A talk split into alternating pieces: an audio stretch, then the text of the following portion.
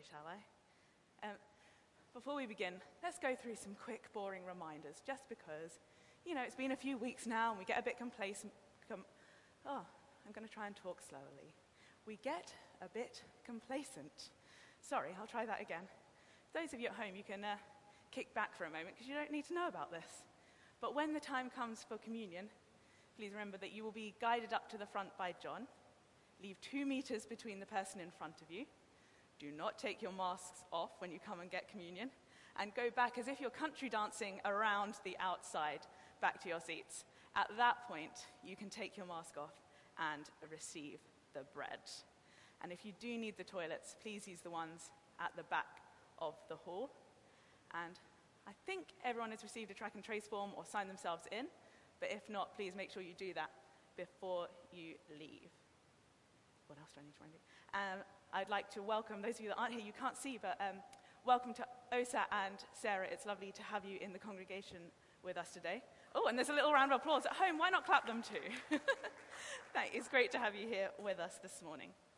Um, for your prayers this week, we have the food share starting about 9 in the hall tomorrow. And then we have some exciting family activities, um, which Jeanette has put together, and so we'd love you to be praying for those. There is a holiday film club on Tuesday.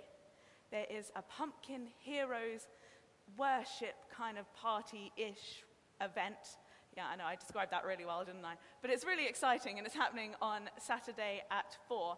And in fact, that can be any age. If you just email Jeanette and let her know you're coming, so we can make sure we've set you out apart from other families and we've got a pumpkin ready for you. And also next week, it is the 24 hour prayer event, which many of you have already signed up to. So thank you for those who have already put themselves on the rota to be praying for an hour slot next weekend from Okay, does it begin? I can't remember if it begins at 9 or 10. Uh, slow It begins at 10. Oh my goodness, I should have prepared better, shouldn't I? It begins at 10 next Saturday, and then we're going to be praying all the way through until the, the next day, which will be Sunday, funnily enough. Sunday follows Saturday. So if you haven't signed up, it would be great for you to sign up to a prayer slot. It doesn't matter if someone else has already signed up to that time, it doesn't matter how many of you are praying through each hour slot but you can sign up either, um, there's a paper form out the back of church if you'd like to sign up today, or you can do it via the website online. There's a really easy link, and you will be uh, signed up to a time slot. So I think that's all about what's happening in the next week. But later in today's service, uh, we are blessed today. Ivan is going to be coming and talking to us about Saul the persecutor. So we have that to look forward to later in the service. But for now, please join in with these opening responses by saying the words in bold with me. We are here to worship a remarkable God. The love of God welcome us. The grace of Christ awaits us. The joy of the Spirit enfolds us. Come as the joyful. Come as the eager. Come as the thankful come as the recipients of amazing grace. The love of God overflows our hearts. The grace of Christ liberates our spirits. The joy of the Spirit sings in our minds. And so now it's time for our first song. So if you're here, I invite you to stand and hum along. At home, feel free to sing as loud as you like.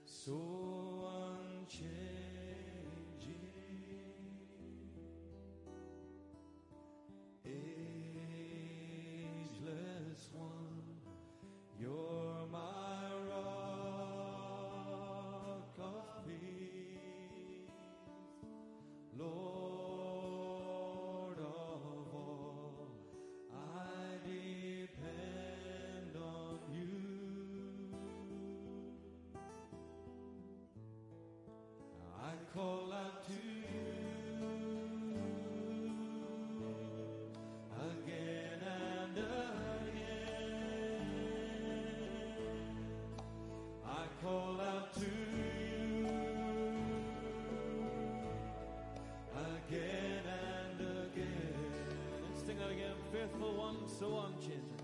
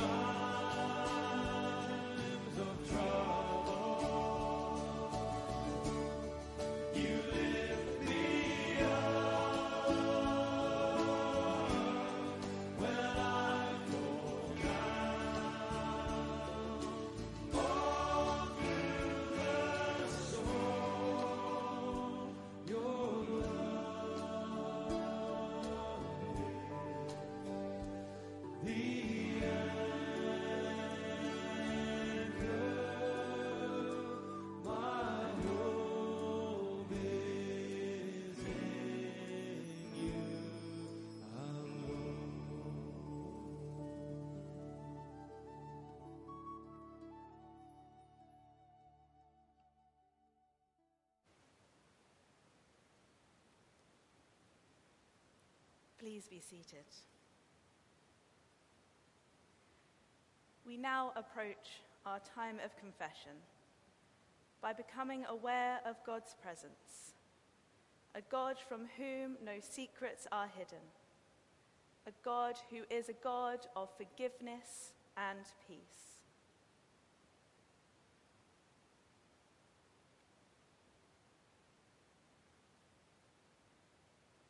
And I invite you to join in with the words in bold.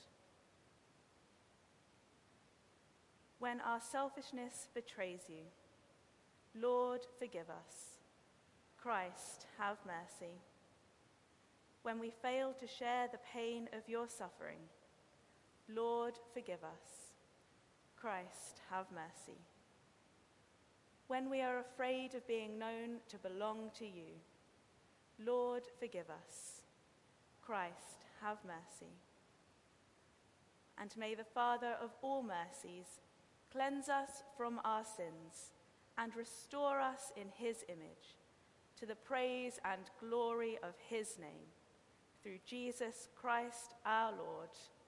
Amen. And now Phil is going to bring us our reading. The reading this morning comes from Acts 22, verses 6 to 10. About noon, as I came near Damascus, suddenly a bright light from heaven flashed around me. I fell to the ground and heard a voice say to me, Saul, Saul, why do you persecute me? Who are you, Lord? I asked. I am Jesus of Nazareth, whom you are persecuting, he replied. My companions saw the light, but they did not understand the voice of him who was speaking to me. What shall I do, Lord? I asked. Get up, the Lord said, and go into Damascus. There you will be told all that you have been assigned to do. This is the word of the Lord.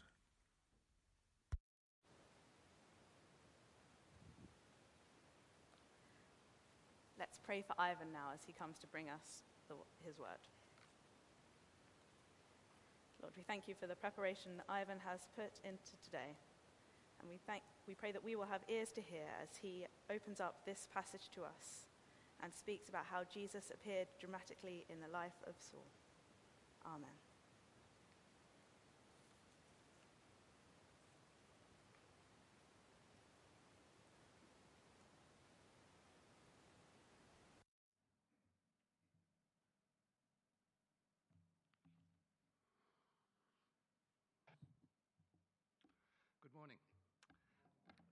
Know about you, but I sometimes hear a particular phrase or saying, and it goes round and round my head, and I keep coming back to it to mull it over.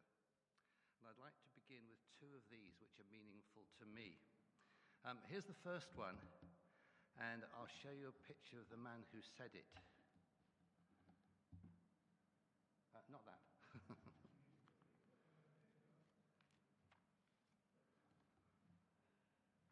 Does anybody know who it is?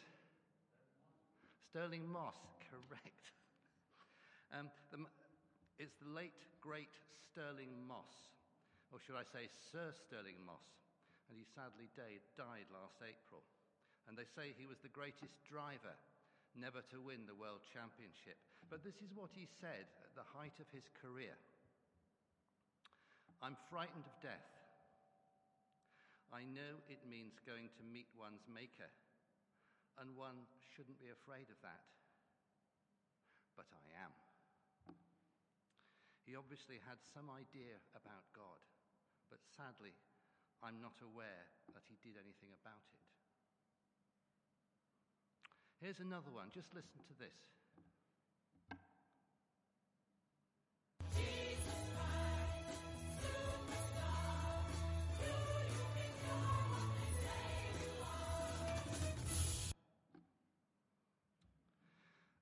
Problems with Jesus Christ Superstar, which presents Christ's betrayal and crucifixion from Judas's perspective. Andrew Lloyd Webber and Tim Rice, who wrote it, were probably just trying to make as much money as they could, and they weren't too worried about inaccuracies. But be that as it may, they really hit the nail on the head when they focus on the true identity of Jesus. Who was he? Or as they say, do you think you're what they say you are? Which brings us in a roundabout way to the passage we've just heard from the book of Acts about Saul or Paul. You may be interested to know that Saul comes from the Hebrew and Paul from the Latin, Paulus. As Paul's preaching was mainly directed at the Gentile world, that's those who are not Jews, it makes sense to refer to him as Paul. Jesus appears to him on the road to Damascus, and Paul asks a similar question Who are you, Lord? Then he asks, What shall I do? The, these are two crucial questions. We too have to decide who Jesus is. C.S. Lewis puts it this way You must make your choice. Either this man was and is the Son of God, or else a madman or something worse. What does Jesus mean to you? Because if he really is who he claims to be, that begs the question about what we are going to do about it. How should we respond? Doing nothing is not an option.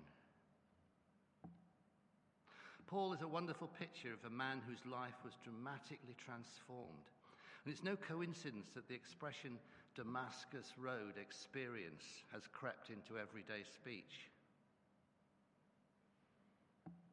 On his own admission, Paul had it in for the early Christians, and he set out to cause them as much aggravation as he could. And if God can exert such a radical influence on a firebrand like Paul, he can do the same for anyone. He can change us too.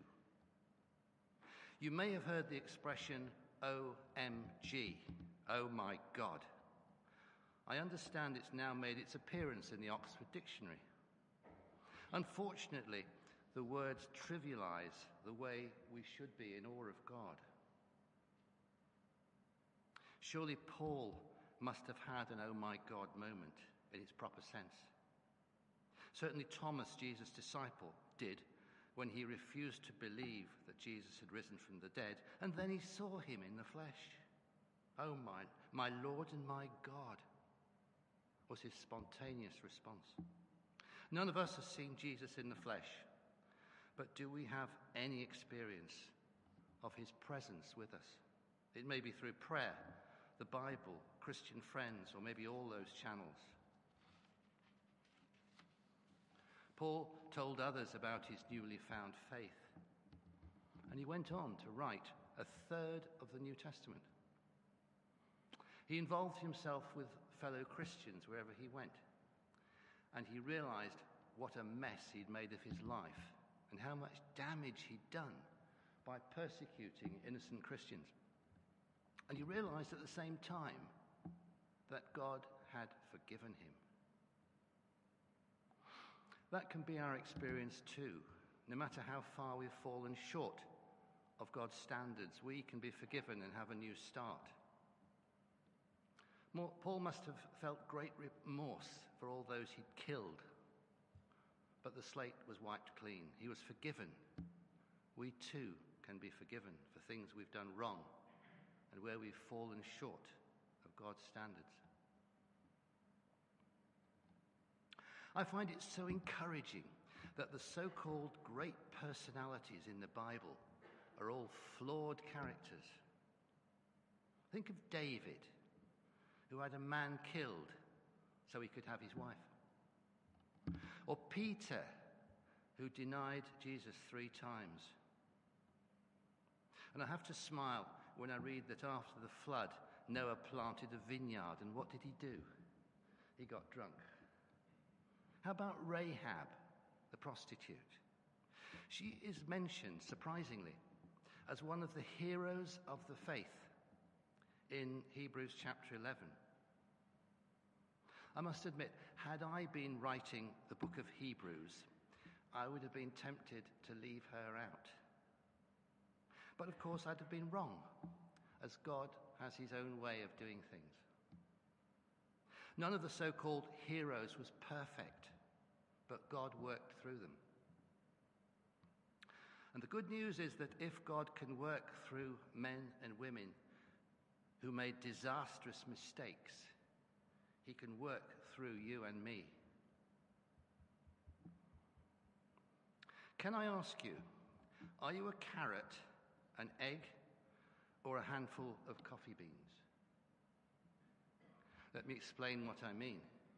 If you fill three saucepans with water and put carrots in one, eggs in another, and ground coffee beans in the third saucepan and bring them all to the boil for a few minutes, what happens? The carrots become soft, the eggs go hard thanks to the boiling water. However, the coffee beans react differently as they change the water and produce coffee to drink. I wonder which you are. Like the carrots, it's so easy to be softened up as we get used to doubtful practices which we know to be unchristian. And as we get used to them, we go with the flow. And so we have no impact on the society in which we live. Or are you an egg? The egg protects itself by becoming hard. Like the egg, we can resist ungodly behavior, but walk away from it and do nothing about it, so the evil remains unchallenged. Or are you like coffee beans because you have a Christ like influence on your surroundings? I'm going to quote now Teresa of Avila from the 16th century, who said, uh, actually, she said it in Spanish, but I'm, uh, I'm going to give it to you in English this morning. This is what she said Christ has no body now on earth but yours, no hands but yours, no feet but yours. Yours are the eyes through which the compassion of Christ must look out on the world. Yours are the feet with which he is to go about doing good. Yours are the hands with which he is to bless his people. What should we be doing during this time of pandemic, which is so ramped up by the media? Possibly we cannot help those who are suffering from the virus, but what about those who are deprived of meeting their loved ones or just worried about what's going on? We probably can't help physically, but something as simple as a phone call can mean so much to someone who feels isolated and forgotten. Or perhaps we can do some shopping for them. It helps so much to know that we care. Do you make any difference to the world you live in? Do non Christian friends and colleagues know where you stand spiritually? Or have you ever heard that condemning comment, I never knew you were a Christian? Like Paul, we're called to invite others to find faith in Jesus. And in, this, in his case, having persecuted others, he ended up being persecuted himself. And we might, may not face persecution in this country. In fact, when we hear about Christians being persecuted abroad, it's a bit like going to see the animals in the zoo. They're in special enclosures so we can observe them in safety without putting ourselves at risk. But there are far too many parts of the world where that's not the case. And although I shudder to say this, there could well come a time of persecutions for Christians in this country. So we need to be ready. In the meantime, though, do we pray for those believers who are facing persecution for their faith on a daily basis? Even if we don't face persecution, we will almost certainly face ridicule for being one of the God squad, or whatever they choose to call us. At times like that, it doesn't help to engage in long, detailed discussions, but it is worthwhile choosing a pithy saying for others to chew on. For example, if someone suggests that the Christian faith is a leap into the dark, how about saying that atheism is a crutch for those who are afraid of the light? We're supposed to be like coffee beans, the coffee beans I was talking about. Jesus talked about being salt and light, but it basically means the same thing. We're also support, supposed to support our fellow Christians. If we're able, we should make financial contributions to missionaries and Christian organizations in the UK and abroad, but we should also help and even challenge our brothers and sisters in the faith in other simple ways. Maybe the odd word of encouragement, phone call, especially during these difficult times when some of us are having real struggles. Don't forget that when Jesus taught his followers to pray, he said they should say, Our Father, not my Father. We're in this together. The idea being that all Christian believers are part of a worldwide family, past, present, and future. Actions speak louder than words. Nevertheless, we should choose our words carefully. Paul acknowledged the sincere motives behind their desire to kill him, pointing out that he'd done the same thing to Christian leaders a few years earlier. And he tried to establish common ground with his audience before launching into a full blooded defense of the Christian faith. And bef- before witnessing to our Christian faith, we too should take the opportunity to build bridges wherever we can. You may have noticed that Paul's audience pricked up their ears when he spoke to them in Aramaic, because that showed that he respected the language and also he knew that he would be more widely understood. Now, you don't need to learn a foreign language, but the language we sometimes use can sound quite strange to those who don't go to church. Time doesn't permit this morning, but let me list some of the words and expressions which possibly fail to communicate and sometimes cause confusion. Here we go. Conversion. Some people think of a, loft conversion, but use it, it's mainly used in that context. A sin. Now, a sin these days is, is an item of uh, food which is not on your diet. Born again. What does that mean to some people? It can mean packaged in a different format. Evangelical. That can mean that you're a keen advocate of a particular point of view, whatever that may be. Fundamentalist. That's often used to imply that someone's fanatical and has extreme views. And you can think of all the others righteousness, repentance, redemption, and my favorite, washed in the, in the blood of the Lamb that was slain. You can certainly think of many other examples. And I'm sure you all know what they mean, and they're all great expressions. But some would see them as religious gobbledygook. It doesn't have to be. Surely we can seek out better ways of expressing ourselves so others can understand. So there you have it. We started with Stirling Moss, who had some awareness of the spiritual dimension. We progressed to the musical Jesus Christ Superstar, which challenges us to focus on who Jesus is. And we saw how Paul had a dramatic revelation of Jesus and how that changed his life. We were challenged as to whether we were like carrots, eggs, or coffee beans, and ended up considering how we could communicate the Christian message more effectively. Remember that just as Paul was given a specific task to be God's witness to all people of what he'd uh, seen and heard, so you too, if you're a follower of Jesus, have a mission. I fancy it won't be the same as Paul's because you are not Paul. We used to sing a hymn which sums it up beautifully. Uh, there's a work for Jesus. This is what it says There's a work for Jesus ready at your hand. Tis a task the Master just for you has planned.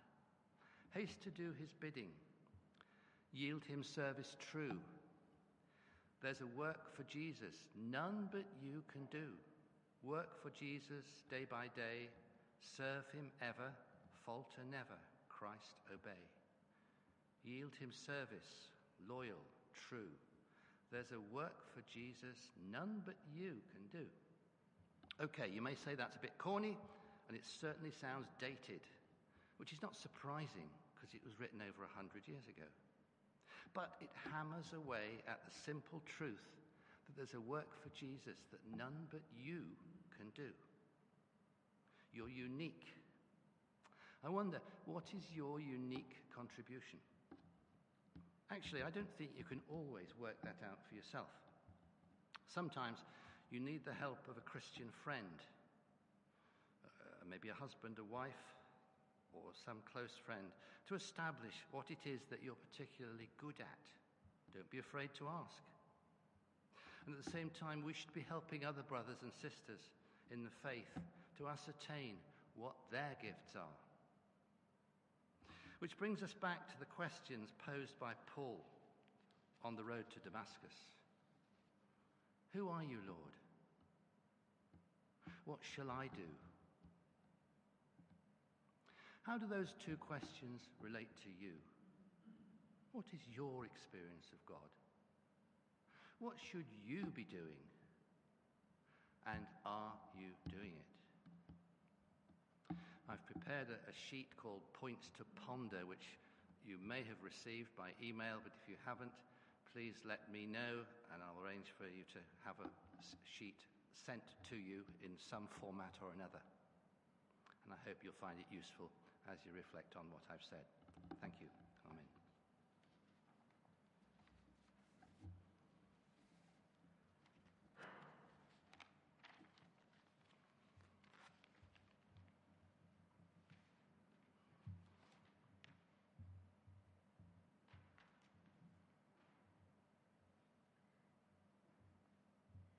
Thank you to Ivan for that. Um, we're going to have a moment of quiet reflection as we sit and think about what it is we might be being called to do. And that time of reflection is then going to lead into um, the song I Will Follow.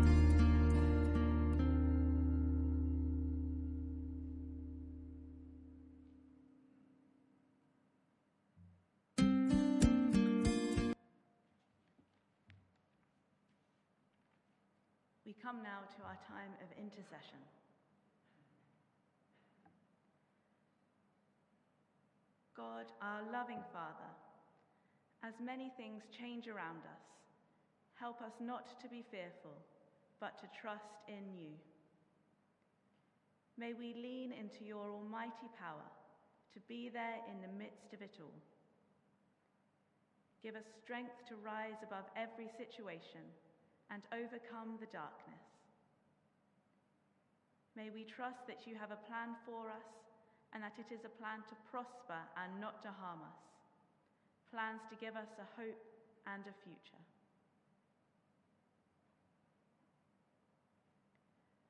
We pray, Lord, that we might be your people and that filled with your Spirit, we can bring joy where there is sadness and light where there is darkness. May we be pre- peace bringers amidst the chaos.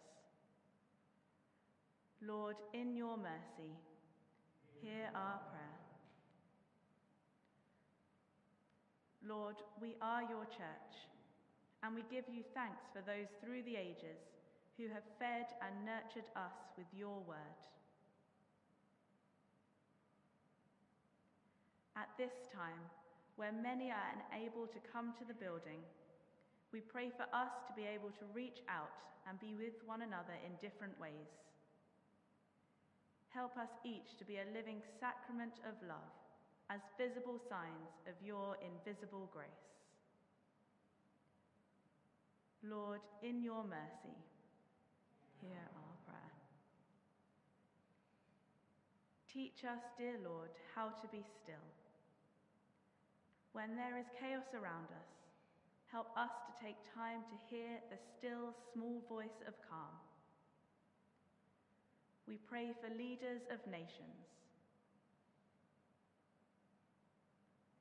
We pray that you might slow them down, Lord.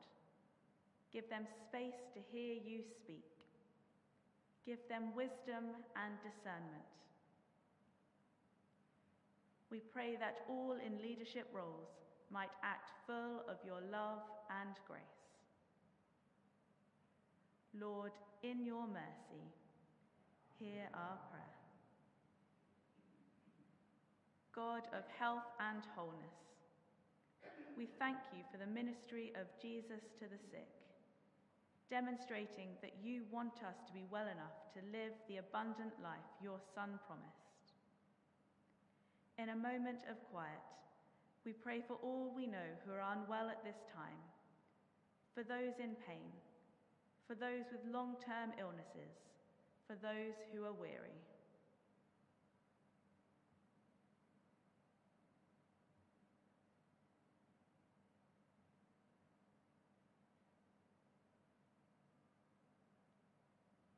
Give to all those suffering the peace, light, and healing of your living presence. Lord, in your mercy, hear our prayer. Ever welcoming God, remind us that you are our true home, and we will be restless until we find our rest in you. Live in us, work in us, love through us as we seek to follow your Son, Jesus Christ our Lord. Amen.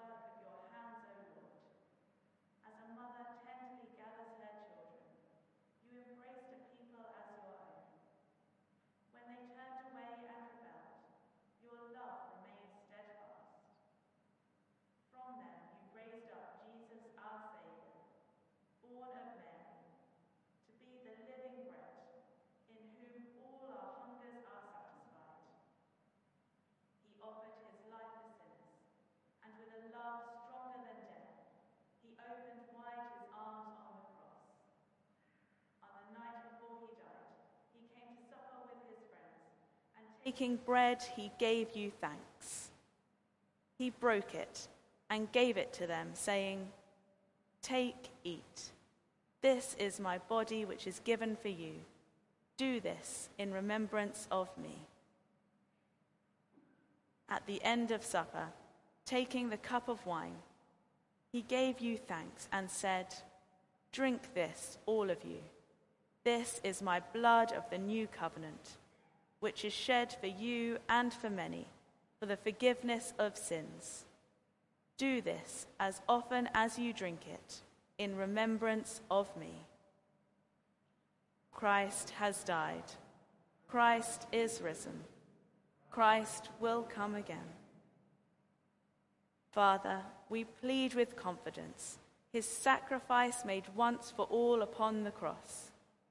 We remember his dying and rising in glory, and we rejoice that he intercedes for us at your right hand. Pour out your Holy Spirit as we bring before you these gifts of your creation. May they be for us the body and blood of your dear Son. As we eat and drink these holy things in your presence, form us in the likeness of Christ and build us into a living temple to your glory. Bring us at the last, with all the saints, to the vision of that eternal splendor for which you have created us, through Jesus Christ our Lord, by whom, with whom, and in whom, with all who stand before you in earth and heaven. We worship you, Father Almighty, in songs of everlasting praise. Blessing and honor and glory and power be yours forever and ever. Amen.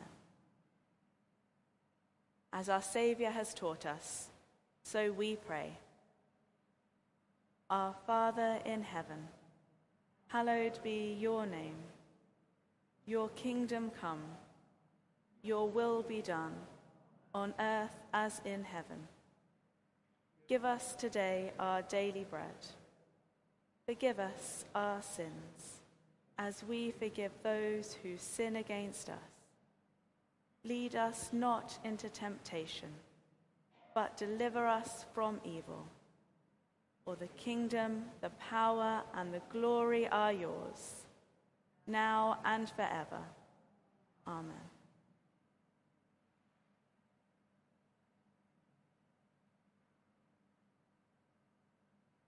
We break this bread to share in the body of Christ. Though we are many, we are one body because we all share in one bread. Draw near with faith. Receive the body of our Lord Jesus Christ, which he gave for you, and his blood, which he shed for you. Eat and drink in remembrance that he died for you, and feed on him in your hearts by faith with thanksgiving. As we receive communion today, there will be some Taizé music playing in the background. And the first song you're going to hear is based on the beginning of Psalm 117. Sing praises, all you peoples. Sing praises to the Lord. And so, as you receive communion today, I pray that you might receive it with joy in the knowledge of what Jesus has done for you.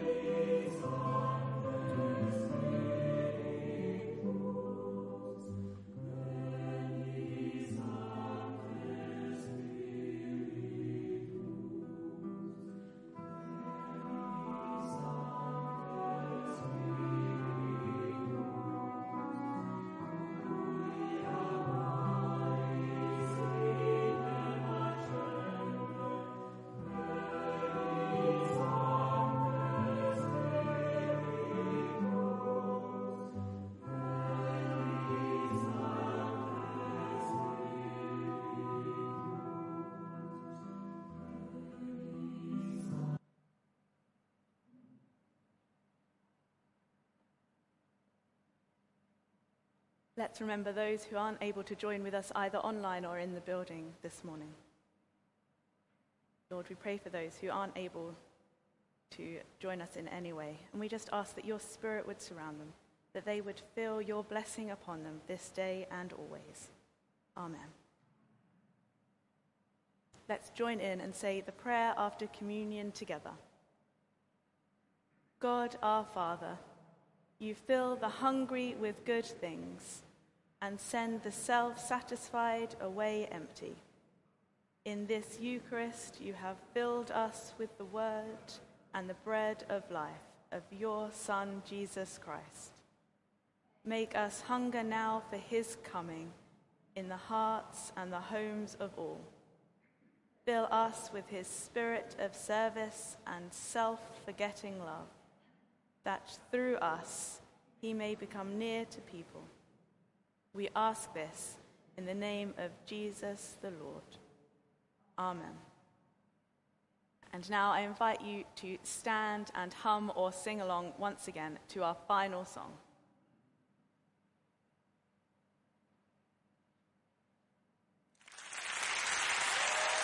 Come set your rule and reign in our hearts again. Increase in us, we pray. Unveil oh, why we're made.